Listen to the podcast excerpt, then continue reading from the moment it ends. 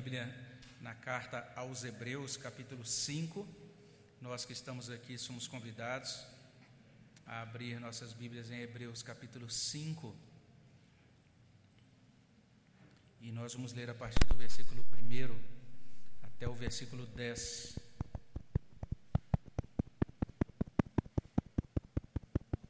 Hebreus, capítulo 5 leitura desde o versículo 1 até o versículo 10. Se você encontrou, quero convidar você para ler comigo. Vamos ler a uma só voz esse trecho da palavra do nosso Deus. Hebreus 5, de 1 a 10. Leiamos. Porque todo sumo sacerdote, sendo tomado dentre os homens, é constituído nas coisas concernentes a Deus a favor dos homens para oferecer tanto dons como sacrifícios pelos pecados, e é capaz de condoer-se dos ignorantes e dos que erram, pois também ele mesmo está rodeado de fraquezas. E por esta razão deve oferecer sacrifícios pelos pecados, tanto do povo como de si mesmo. Ninguém, pois, toma esta honra para si mesmo, senão quando chamado por Deus, como aconteceu com Arão. Assim, também Cristo, a si mesmo, não se glorificou para se tornar sumo sacerdote, mas o glorificou aquele que lhe disse: Tu és meu filho, eu hoje te gerei. Como em outro lugar também diz: Tu és sacerdote para sempre, segundo a ordem de Melquisedeque. Ele, Jesus, nos dias da sua carne, tendo oferecido com forte clamor e lágrimas orações e súplicas a quem o podia livrar da morte, e tendo sido ouvido por causa da sua piedade, embora sendo filho, aprendeu a obediência pelas coisas que sofreu, e tendo sido aperfeiçoado, tornou-se o autor da salvação eterna para todos os que lhe obedecem, tendo sido nomeado por Deus sumo sacerdote, segundo a ordem de Melquisedeque. Abençoa, Senhor Deus, a nossa meditação na tua palavra. Tem misericórdia de nós. Olha para os nossos corações. Visita cada um de nós, ó Deus, com a tua bondade e que a tua palavra faça diferença, para nós nessa noite. É o que nós pedimos no nome de Jesus. Amém, Senhor Deus. Finalmente nós chegamos nesse trecho, nessa conclusão desse longo argumento dessa carta aos Hebreus. Nós estamos olhando para a carta aos Hebreus já há algumas semanas, temos observado desde o capítulo 3, o início do capítulo 3, que esse autor começa a fazer uma espécie de convocação repetida. Ele vai dizendo desde o iníciozinho do capítulo 3, é preciso perseverar, nós precisamos caminhar firmes com o Senhor, nós precisamos nos esforçar para entrar no descanso de Deus. Nós precisamos zelar pela nossa caminhada espiritual para que não sejamos contados entre os desobedientes, aquelas pessoas que não dão valor ou que não tiram proveito da palavra de Deus.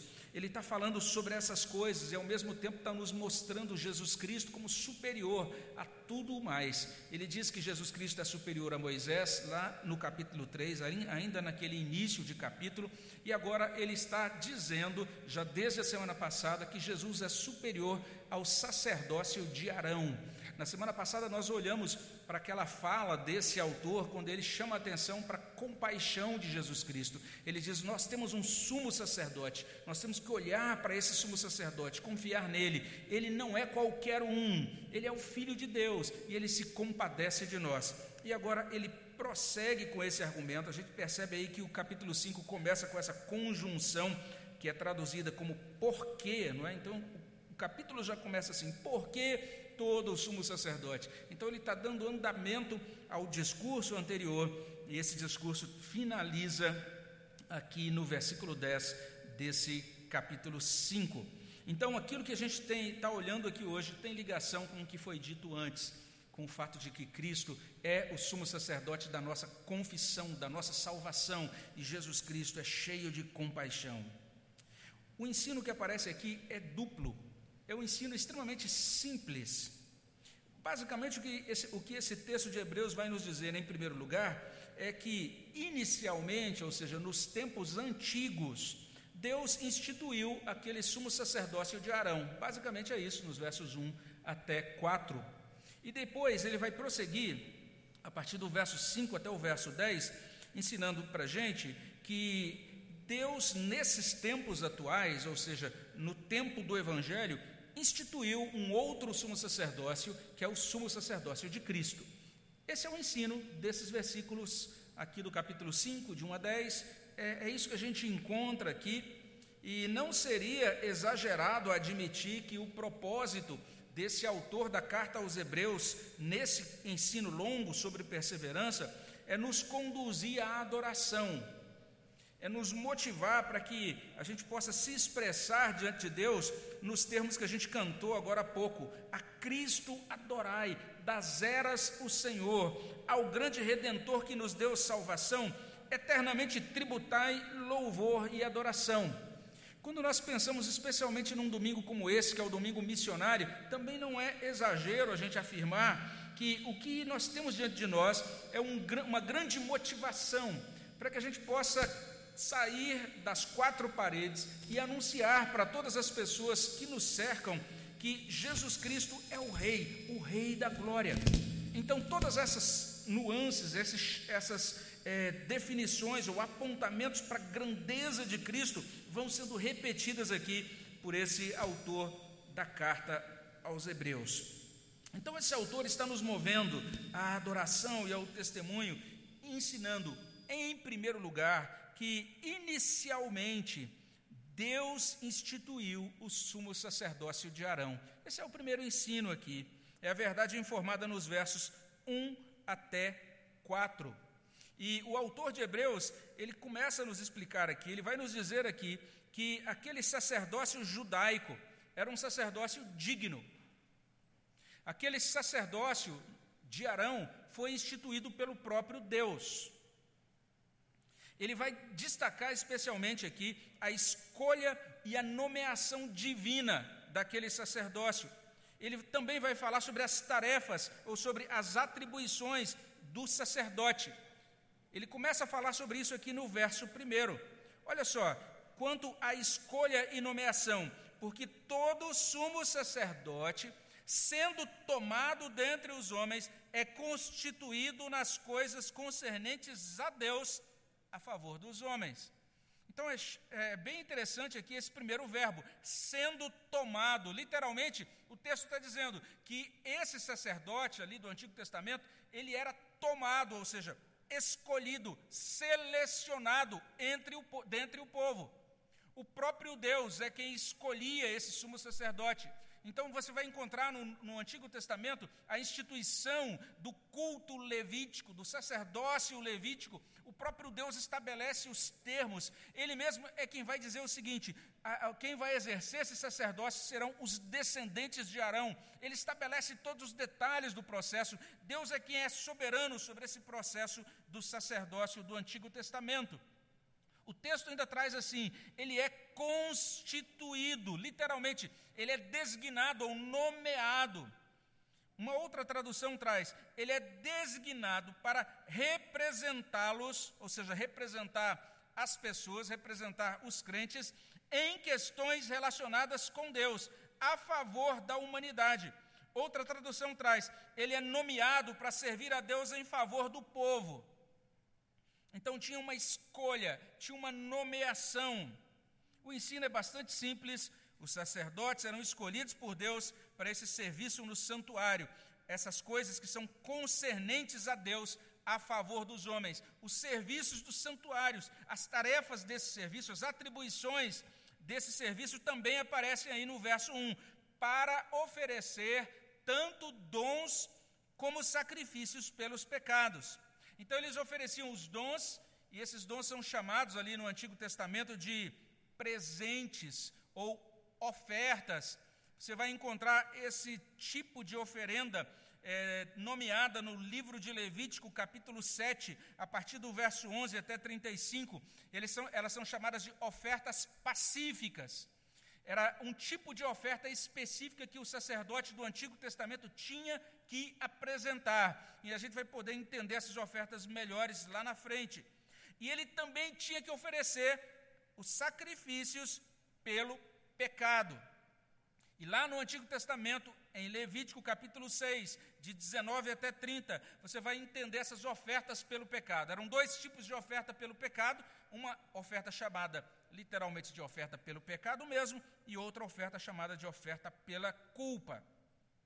Outra coisa que o texto traz para a gente é que esses sacerdotes é, estabelecidos naquele regime levítico, no regime de Arão, eles eram capazes de se condoer dos ignorantes e dos errantes, porque eles próprios eram pecadores. Verso 2: E é capaz de condoer-se dos ignorantes e dos que erram, pois também ele mesmo está rodeado de fraquezas.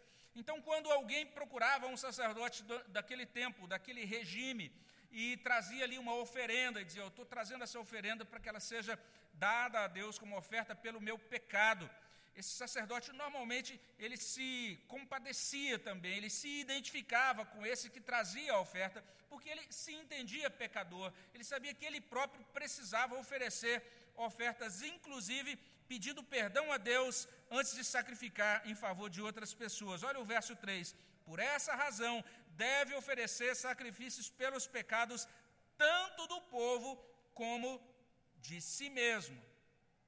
Então deve chamar nossa atenção Primeiro, que para Deus o problema do pecado humano é grave. Essa, esse é um primeiro apontamento. O pecado, de acordo com a Escritura, impede a nossa comunhão com Deus. Impede a nossa comunhão com Deus aqui e impede também a nossa comunhão com Deus na eternidade, ou seja, Hebreus está enfatizando isso desde o capítulo 3. Por causa da desobediência, nós não entramos no descanso sabático de Deus. Nós não entramos naquele descanso eterno de Deus. Você pode conferir isso também no capítulo 4, 6, 4, 11. Além disso, está sendo destacado aqui que para Deus, esse problema do pecado exige sacrifício de sangue. Exige um derramamento de sangue. Hebreus vai enfatizar isso lá na frente, no capítulo 9, versículo 22 de Hebreus, você, você lê o seguinte: Com efeito, quase todas as coisas, segundo a lei, se purificam com sangue, e sem derramamento de sangue não há remissão. Está lá em Hebreus 9, 22. Por hora basta a gente saber isso, a fim de resolver o problema do pecado, Deus estabeleceu temporariamente um sistema de sacrifícios. Esses sacrifícios eram realizados no Templo de Jerusalém. Quem realizava esses sacrifícios eram os sacerdotes de Jerusalém. Você pode conferir depois Levítico 1, verso 1, até o final do capítulo 7. Então, os primeiros sete capítulos de Levítico vão trazer as instruções detalhadas sobre os diferentes sacrifícios que tinham que ser oferecidos em Jerusalém, no templo. Esta origem divina do sacerdócio levítico, ela é reafirmada no verso 4. O que o verso 4 traz é isso: é que o sacerdócio, conforme Arão, foi divinamente estabelecido. Ou seja, Arão não buscou para si essa honra de ser sacerdote, ele foi chamado pelo próprio Deus, é o que consta no verso 4. Ninguém, pois, toma essa honra para si mesmo, senão quando chamado por Deus, como aconteceu com Arão. Então, é nesse sentido que o texto é bastante precioso, ele está falando é, sobre aquela experiência muito específica daquele sacerdócio do Antigo Testamento, dizendo: Deus instituiu aquele sacerdócio. Ele fez isso porque era necessário tratar do problema do pecado. Mas não apenas isso, o texto vai prosseguir. E ele vai informar que agora, ou seja, nesses últimos dias, Deus instituiu o sumo sacerdócio de Cristo. Essa é a ênfase de Hebreus aqui no capítulo 5. Esse é o segundo ensino da passagem. Ainda que o sacerdócio de Arão, em pleno funcionamento no Templo de Jerusalém, na época em que a carta aos Hebreus foi escrita, ainda que esse sacerdócio tenha sido estabelecido pelo próprio Deus, a grande novidade dessa carta aos Hebreus é que agora, nesse tempo após o advento de, do, do nosso Redentor, Deus instituiu, instituiu plenamente, instituiu definitivamente o sumo sacerdócio de Cristo. Esse é o ensino. E por que isso foi necessário? Aqui a gente precisa fazer uma pequena digressão aqui e olhar novamente para o início da carta aos Hebreus, Hebreus capítulo 1, versos 1 e 2. Esse corte que é feito naquele início da carta vai é, repercutir, vai ecoar, melhor dizendo, no restante da carta, como já está ecoando agora. O que nós encontramos ali em Hebreus 1, de 1 a 2, é que Deus revelou e que Deus estabeleceu algumas coisas outrora, ou seja, no regime do Antigo Testamento. Mas agora, nestes últimos dias, ou seja, no tempo do Evangelho, Deus revelou, Deus estabeleceu as coisas completas e definitivas por meio de Cristo. O que Hebreus está dizendo para a gente é que o sumo sacerdócio de Arão sobre Moisés não era perfeito, não era definitivo, era transitório, era apenas por um tempo.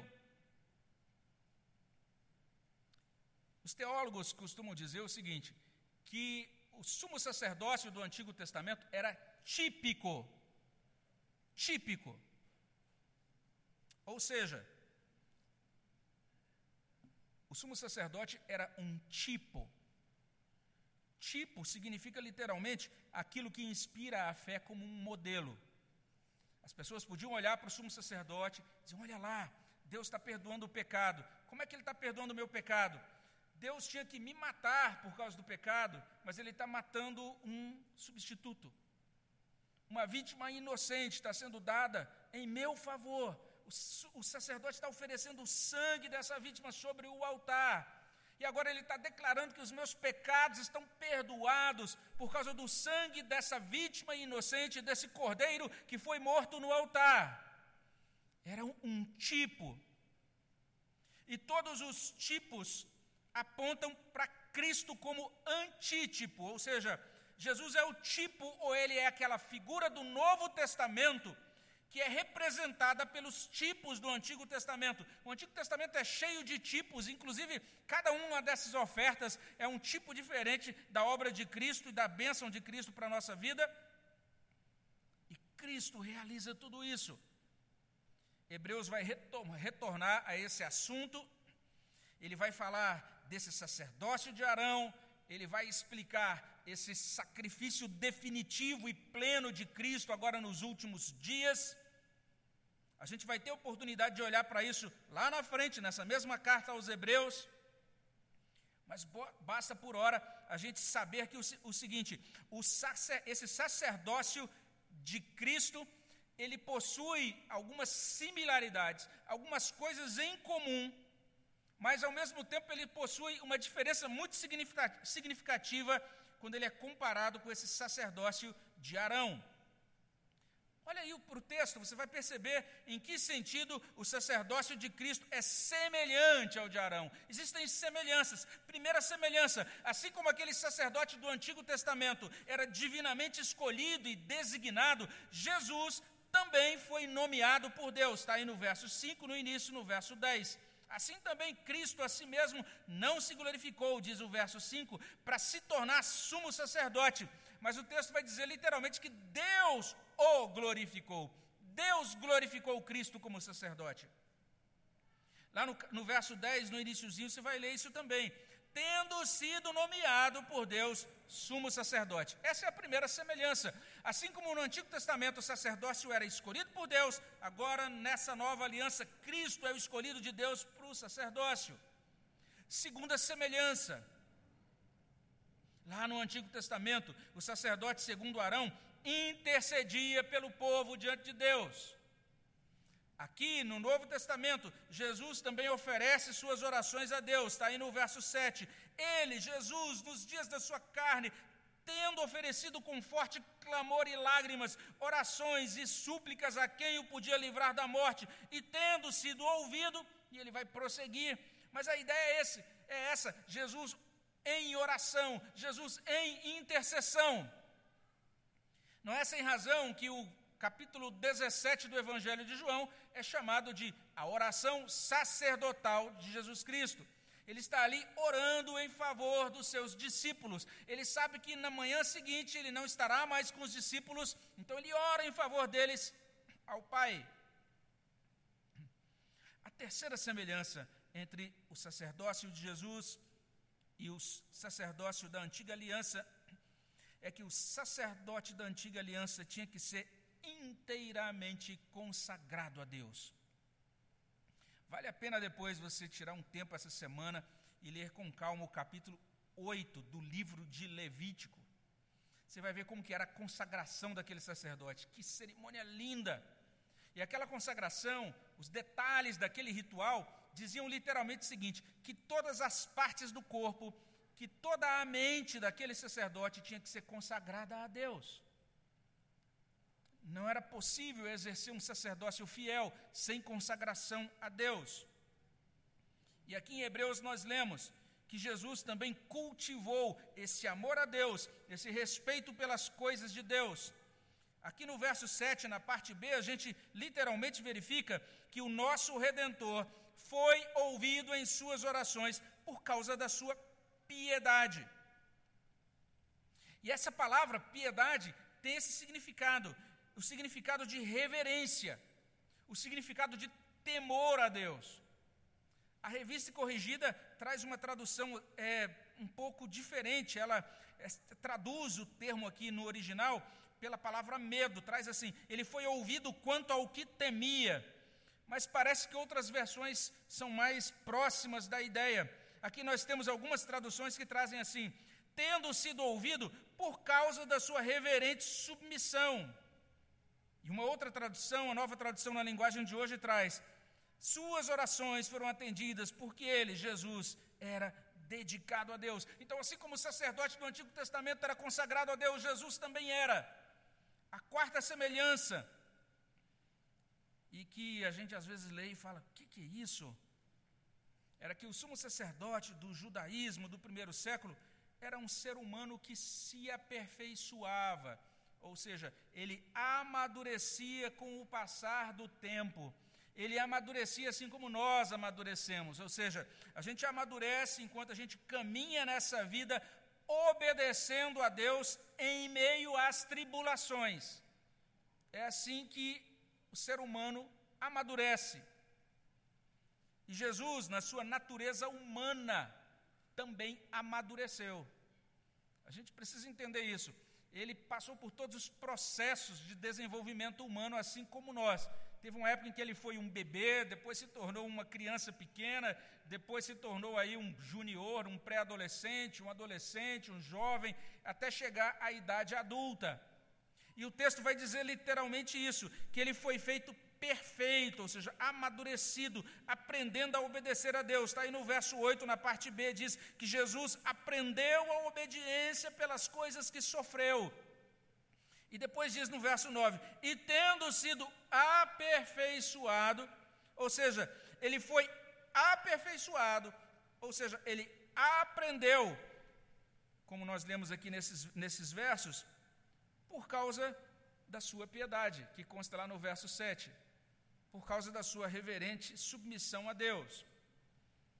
E a quinta e última semelhança, assim como os sacerdotes tinham de oferecer tanto dons como sacrifícios pelos pecados, aqui no verso 1, Jesus assim o fez. Ele ofereceu dons, ele ofereceu sacrifício pelos pecados. A gente vai entender isso melhor quando a gente olhar para os capítulos 9 e 10 dessa carta aos Hebreus. Mas ele literalmente ofereceu ao seu próprio corpo, a sua própria vida, seu próprio sangue, como sacrifício pelos pecados. Mas a gente também pode verificar em que sentido esse sacerdócio de Cristo é diferente, é superior ao sacerdócio de Arão. A primeira diferença é essa: Jesus exerce o sumo sacerdócio como filho eternamente gerado de Deus. Olha aí o verso 5, parte B. Mas o glorificou aquele que lhe disse: Tu és meu filho, eu hoje te gerei. E nesse ponto, o autor de Hebreus cita o Salmo 2, versículo 7. E em seguida, lá no verso 8, a gente lê: Embora sendo filho, quem é esse sumo sacerdote? Não é apenas um descendente de Arão, ele é filho de Deus. E filho de Deus de uma maneira distinta, como a gente explicou a semana passada. Ele não é filho de Deus, como nós somos feitos filhos de Deus por adoção quando acolhemos Cristo como Salvador, não é isso? Mas o que a gente está entendendo aqui é que essa, esse autor de Hebreus destaca que a sublimidade do ofício sacerdotal de Cristo não decorre primariamente da sua devoção a Deus como homem, mas da sua essência divina. O fato dele ser Deus. Nós precisamos entender Jesus Cristo nos termos de um documento muito antigo e precioso da igreja chamado Credo Atanasiano. E se você nunca ouviu falar desse credo, olha o que ele diz aqui sobre as pessoas da Trindade. Diz assim: quem quiser ser salvo, antes de tudo, tem de defender a fé cristã, a qual não a, a, qual, a não ser que alguém preserve íntegra e inviolável, sem dúvida perecerá eternamente. Mas esta é a fé cristã, que adoramos a um só Deus em trindade, e a trindade em unidade nem confundindo as pessoas, nem dividindo a substância, porque a pessoa do Pai é uma, a do Filho é outra, a do Espírito Santo outra, mas a divindade do Pai, do Filho e do Espírito Santo é uma, igual em glória, igual em majestade. Assim como é o Pai, assim é o Filho e assim é o Espírito Santo. O Pai não é criado, o Filho não é criado, o Espírito Santo não é criado. O Pai é infinito, o Filho é infinito, o Espírito Santo é infinito. O Pai é eterno, o Filho é eterno e o Espírito Santo é eterno. Não há três seres eternos, mas um só ser eterno. E, no entanto, não há três seres não criados, nem, nem três seres infinitos, mas um só ser não criado e infinito. Da mesma forma, o Pai é onipotente, o Filho é, é onipotente e o Espírito Santo é onipotente. Contudo, não há três seres onipotentes, mas um só ser onipotente. Portanto, o Pai é Deus, o Filho é Deus e o Espírito Santo é Deus. E, no entanto, não há três deuses, mas um só Deus. É um documento muito precioso, esse documento de doutrina escrito e denominado Credo Atanasiano. Ele está dizendo: Cristo é Deus, a Ele cabe adoração, a Ele cabe louvor. Essa é a primeira diferença. Jesus, o nosso sumo sacerdote, é Deus. Isso nos conduz à segunda diferença porque quando olhamos para a Bíblia, lá em Isaías 43, 11, nós somos informados que somente Deus é Salvador. Eu, eu sou o Senhor, fora de mim não há Salvador, é o que diz Isaías 43, 11. E agora Hebreus pega essa verdade, atualiza a doutrina, e ele diz aqui, né, aqui nesse versículo 9 que Jesus, como sumo sacerdote, tornou-se o autor da salvação eterna para todos os que lhe obedecem. Essa é a segunda diferença. Os sacerdotes, segundo Arão, eram ministros da salvação. Jesus, nosso sumo sacerdote, é autor da salvação. E agora a gente é apresentado a essa terceira diferença uma diferença bem radical entre o sumo sacerdote de Arão, sumo sacerdócio de Arão e o sacerdócio de Cristo. O texto vai dizer isso. O sacerdócio de Arão é baseado em uma linguagem terrena, em uma linguagem, em uma linhagem, melhor dizendo, finita. E quando a gente olha aí para o Antigo Testamento, eram designados sacerdotes apenas os descendentes de Arão. Você pode conferir isso lá em Levítico 1, 5. A instituição de Deus no Antigo Testamento é que os descendentes de Arão deveriam ser os sacerdotes. Mas o tempo passou, a gente teve os reinos ali devastados na época da monarquia, o reino do norte desapareceu, o reino do sul, Judá, também foi é, feito em frangalhos. Quando chegamos na época de Jesus, ninguém mais sabia quem era descendente de Arão. A linhagem de Arão tinha se perdido. Eles estabeleceram outros modos de estabelecer o sumo sacerdócio em Jerusalém. Porque esse sumo sacerdócio de Arão, ele tem essas características. Trata-se de uma linhagem terrena, finita. Mas Jesus não. Jesus é sumo sacerdote de acordo com uma ordem. Essa ordem é anterior a Arão, é anterior a Moisés. E essa ordem também é eterna. E essa ordem é chamada aqui de a ordem de Melquisedeque. Verso 6: Como em outro lugar também diz: Tu és sacerdote para sempre, segundo a ordem de Melquisedeque.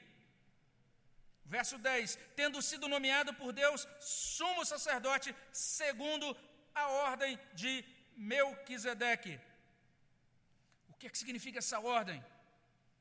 Quais são os detalhes que a palavra de Deus traz sobre essa ordem? Eu não vou falar sobre isso agora, se você tiver interesse em saber sobre isso, fique de olho aí para ouvir o sermão sobre Hebreus capítulo 7. A gente vai voltar a esse assunto porque o próprio autor retoma esse tema no capítulo 7. Por ora, basta a gente saber isso. Melquisedeque é um personagem misterioso na Bíblia. Ele aparece lá no capítulo 14 de Gênesis, a partir do verso 18 até o verso 24. Primeiro, ele é um rei, é chamado de o rei de Salém. E depois, ele é um sacerdote, mas ele foi nomeado segundo qual ordem? A ordem dele próprio, a ordem de Melquisedeque. No capítulo 7, o autor de Hebreus, ele vai argumentar que esse sacerdócio de Melquisedeque não é apenas anterior ao sacerdócio de Arão, mas é um sacerdócio eterno. E a gente vai poder olhar isso com mais detalhes em Hebreus 7:3. O que a gente tem até aqui em Hebreus 5:10 é suficiente. O que Hebreus está dizendo é o seguinte: nesta era do Evangelho, substituindo o sumo sacerdócio de Arão, o próprio Deus instituiu o sumo sacerdócio de Cristo. E se a gente chegou aqui, a gente pode concluir. A gente pode fazer, por exemplo, uma breve recapitulação, né? a gente pode ser lembrado que o primeiro ensino é esse, que inicialmente Deus instituiu o sumo sacerdócio de Arão, e quanto ao segundo ensino, a gente tem que agora, substituindo esse sacerdócio de Arão, Deus instituiu o sumo sacerdócio de Jesus Cristo. Ok, ótimo saber disso. A pergunta é: o que que isso tem a ver com os primeiros leitores de Hebreus? O que que isso tem a ver conosco? Você teve todo um trabalhão aí, se inscreveu com antecedência para participar desse culto, né? Veio aqui, se sentou, colocou o perfume lá diferente para vir no culto presencial, né? Aí está ouvindo sobre sacerdócio de Arão, instruções levíticas e regras do sacrifício no templo no primeiro século, há 20 séculos atrás e você corre o risco de começar a pensar, eu acho que isso não tem nada a ver comigo, eu precisava de algo mais útil. Afinal de contas, o que, que isso traz para a nossa vida hoje? A primeira coisa que a gente tem que fazer é lembrar que alguns cristãos daquele tempo, daquela época, quando este autor escreveu essa carta, estavam sendo tentados a algumas coisas. A gente já tem falado aqui que alguns deles estavam, tenta, estavam sendo tentados a abandonar a fé, a mergulhar numa vida de pecado. A gente vai entrar mais nesse detalhe a partir do próximo sermão. Mas a gente precisa lembrar que alguns deles estavam querendo voltar para o judaísmo. Entenda bem, quando essa carta foi escrita, imagine aí que você está ali vivendo naquele primeiro século, e imagine você também morando em Jerusalém, não é? e participando da igreja, e você vê todo sábado aquela multidão de centenas de pessoas indo para o templo de Jerusalém, nas grandes celebrações, milhares de pessoas entrando no templo, participando daquelas celebrações no templo, e todos aqueles sacerdotes realizando continuamente aqueles sacrifícios, eram, eram realizados pelo menos um sacrifício diário, ou dois sacrifícios diários, o dobro disso no dia de sábado você está empolgado, você, tá, você vê toda, todo, toda a efervescência daquela grande religião sendo mantida em pleno funcionamento. Então, alguns estavam pensando assim: ah, eu vou abandonar o cristianismo, vou voltar para o judaísmo. Algumas pessoas ficavam impressionadas com a suntuosidade, com a magnificência do templo de Jerusalém. A gente precisa entender isso: que o templo de Jerusalém era o maior e talvez um dos mais belos edifícios ou templos erigidos fora da Itália no século I. Não tinha nenhum, no Império Romano no século I, não tinha nenhum prédio maior construído fora da Itália, maior do que o Templo de Jerusalém.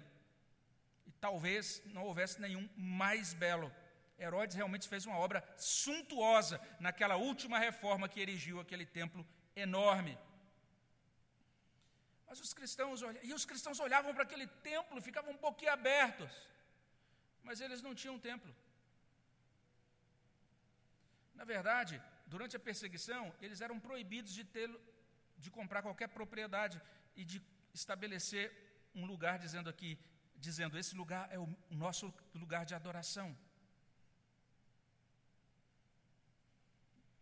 Eles só receberam, os cristãos só tiveram autorização para construir santuários, para estabelecer um templo físico feito de tijolos, a partir do imperador Constantino no século IV.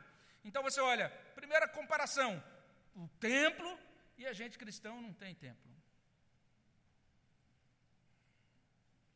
Mas se isso não bastasse, os cristãos também se extasiavam, eles se comoviam diante daquelas festas do calendário judaico aquelas grandes romarias que enchiam a cidade de gente, aqueles grandes ajuntamentos. E ali, quando a gente pensa na liturgia do templo, existia essa efusão de música, existia toda uma linguagem litúrgica que era muito interessante, chamava muita atenção, porque quando eles iam celebrar a liturgia do templo, o idioma falado era outro, só se celebrava na língua hebraica, e o pessoal de fora falava que coisa enigmática, diferente, e toda essa música esfuziante, esse mistério dos rituais de sacrifícios que eram oferecidos por essas figuras que chegavam vestidas também de uma maneira que impactava, com vestes diferenciadas, com, com adornos na cabeça. E ali oferecendo o sacrifício, esses sacerdotes separados do povo comum.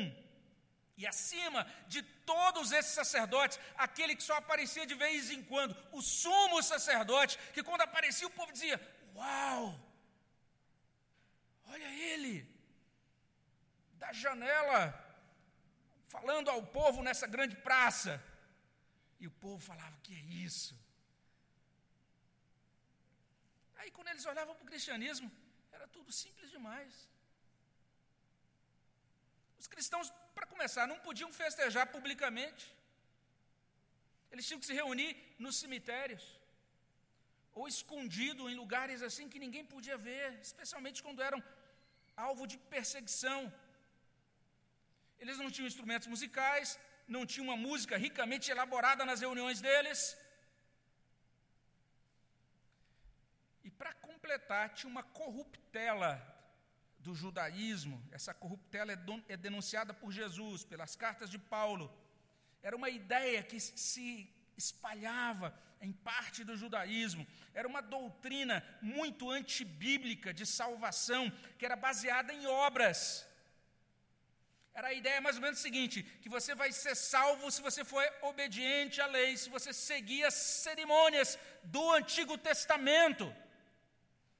Paulo enfrenta uma batalha sobre isso lá na carta aos Gálatas. Alguns estavam dizendo que para ser salvo precisava ser circuncidado, por exemplo, era uma das cerimônias do Antigo Testamento. Mas existiam outras, ele escreve aos Colossenses falando de pessoas que estavam discutindo sobre datas de celebrações, sobre luas novas, sobre sábados, ou seja, sobre o calendário litúrgico judaico. Religião baseada em obras humanas, religião de justiça própria. E aquela religião fazia com que algumas pessoas se sentissem até espirituais, ou até melhores do que as outras, porque eles, eles se comparavam com as outras pessoas e diziam: ah, aquelas pessoas não observam os preceitos cerimoniais ou ritualísticos da lei do Antigo Testamento. A carta aos Hebreus está falando com aquelas pessoas lá do primeiro século que eram tentadas com essas coisas. A carta aos Hebreus está dizendo algo àquelas pessoas. A carta aos Hebreus está dizendo assim: Jesus Cristo nos basta. Jesus Cristo é superior a tudo isso. Jesus Cristo é superior ao judaísmo. Jesus Cristo é superior a santuários feitos por mãos humanas. Jesus Cristo é superior a festas e grandes aglomerações religiosas. Jesus Cristo é superior a eventos de celebração musical. Jesus Cristo é superior à religião baseada em justiça própria. Hebreus está dizendo que aquele rabi de roupas surradas e pés empoeirados é o Filho de Deus. Ele é superior a todos aqueles sacerdotes e é superior ao sumo sacerdote dos judeus. Mesmo entendendo isso, que o sumo sacerdócio, segundo Arão, foi instituído pelo próprio Deus, mas agora chegou algo definitivo, chegou, chegou algo superior. O próprio Deus atravessou os céus e veio a esse mundo em carne e realizou redenção. Ele agora é sumo sacerdote da nossa confissão. Ele é superior a todo sacerdócio humano, a todo sacerdócio do judaísmo do primeiro século e a todo sacerdócio de qualquer outra religião, de qualquer tempo, de qualquer lugar deste mundo e desta história. A carta aos Hebreus está de fato clamando vamos nos satisfazer apenas com o Senhor Jesus Cristo, sendo que o termo apenas não cabe, porque o melhor seria dizer: vamos nos satisfazer com Jesus Cristo, que é tudo isso, que é mais do que tudo, que é superior a tudo, Ele satisfaz. Vamos nos maravilhar, não com a grandeza do templo de Jerusalém, mas com a grandeza, com a beleza, com a supremacia desse redentor. Vamos nos reunir não num lugar feito de tijolos, mas vamos nos reunir nele, em Cristo e em torno dele, em torno da cruz dele, celebrando a ressurreição dele. Vamos cantar, vamos adorar em Cristo e para Cristo. Vamos nos embevecer, vamos nos gloriar na cruz de Cristo, nesse sacrifício oferecido por Ele de uma vez por todas para a nossa redenção. Vamos nos impressionar com o desempenho de Cristo e não com o nosso desempenho religioso. Vamos nos derramar, vamos transbordar de júbilo, vamos nos transbordar de louvor por causa do sumo sacerdócio de Jesus, Filho de Deus, que não é segundo Arão, mas é segundo uma ordem anterior e superior. E eu me pergunto aqui: será que isso que fazia sentido para aqueles leitores, primeiros leitores de Hebreus, no século I, faz sentido para nós também? Não somos nós, eu e você, inclinados a santuários grandiosos, a coisas grandiosas que produzem impacto na nossa visão, nos nossos sentidos imediatos. Nessa manhã eu estava ali participando do culto online, como vocês que estão em casa aí, tá, eu estava lá na minha casa assistindo, e estava vendo lá, culto online, e vendo lá, setenta e poucas pessoas online no nosso culto. Aí eu olhei aqui do lado, uma outra igreja lá, sete mil e tantas pessoas online. Eu falei, meu Deus, o que, que, é isso? A gente fica com aquela vontade, ah, acho que eu vou clicar para dar uma olhada nisso, gente, o que, que é isso? Sete, mais de tantas mil pessoas, no nosso tem 70, no outro tem tantas mil. A gente é inclinado com esse negócio de número, né, de grandiosidade, de coisa que parece grande. É uma inclinação natural do nosso coração. Vamos ser honestos, não somos nós, eu e você, inclinados a nos animar mais com celebrações bem frequentadas, com grandes ajuntamentos. Veja só isso. Algumas pessoas desanimaram ou estão desanimadas porque nós não podemos mais nos reunir como antes.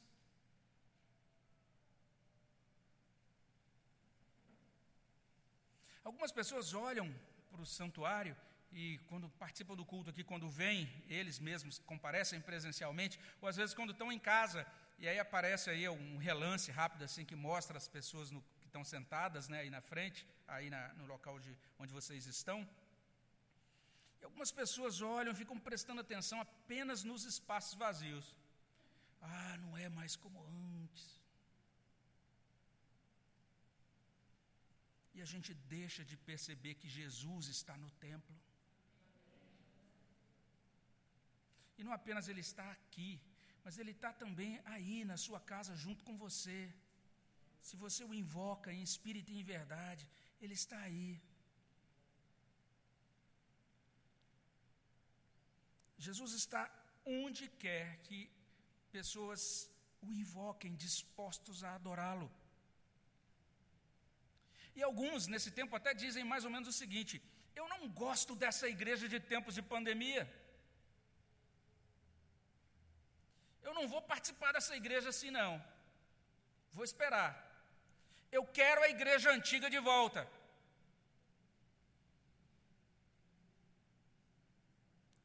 Você percebeu o ponto? Os primeiros leitores da carta aos Hebreus queriam a igreja antiga. Queriam voltar para o judaísmo. Queriam voltar para o templo de Jerusalém. Eles queriam o templo de Jerusalém de volta. Deus nunca trata com a igreja antiga. A igreja do judaísmo passou. A igreja de antes de março de 2020 passou.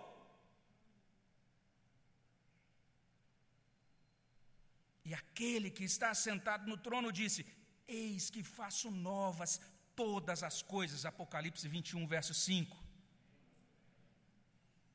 Outros estão falando de uma igreja pós-pandemia. Isso é quase blasfemo.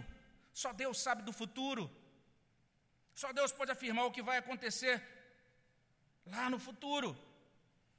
E esses textos, esses vídeos, essas lives sobre igreja pós-pandemia correm risco de não passar de exercícios infantis de futurologia evangélica. A melhor coisa a fazer é se apegar à palavra que é muito querida ao autor da carta aos Hebreus. A melhor coisa a fazer é nos apegar a essa palavra que esse autor da carta aos Hebreus repete lá no capítulo 3, verso 7, no capítulo 3, verso 12, no capítulo 3, verso 15, no capítulo 4, verso 7, no, verso, no capítulo 4, verso 7. A palavra hoje. Dito de outro modo, Deus sempre trata com a igreja nova, a igreja de hoje, essa igreja que é disposta a adorar em qualquer circunstância ou limitação, essa igreja que adora na efervescência de um grande evento, mas essa igreja que também adora pela tela minúscula de um celular com baixa resolução, com internet gaguejante.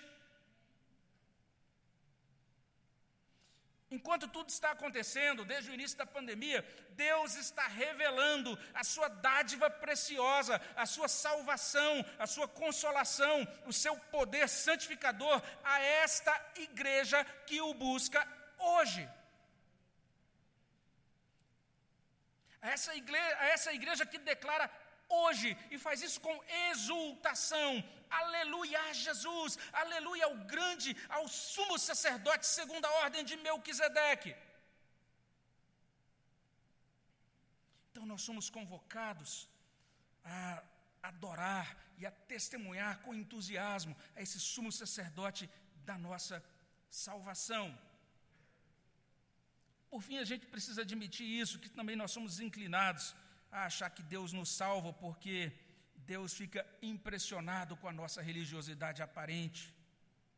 Sem perceber, a gente começa a pesar as nossas boas obras, a gente se engana eh, no nosso coração, pensando que as nossas pretensas boas obras são suficientes para a nossa salvação, ou então tem o outro lado da moeda da gente ficar desanimado quando a gente contabiliza os nossos pecados durante a pandemia. E alguns, inclusive, querem compensar, compensar isso com novos sacrifícios. Palavra de Deus nos convida a olhar para esse texto de Hebreus. A palavra de Deus nos convida a cantar e a exultar, não por causa da religião em si, mas por causa de Jesus, o nosso grande sumo sacerdote, esse Messias que chegou.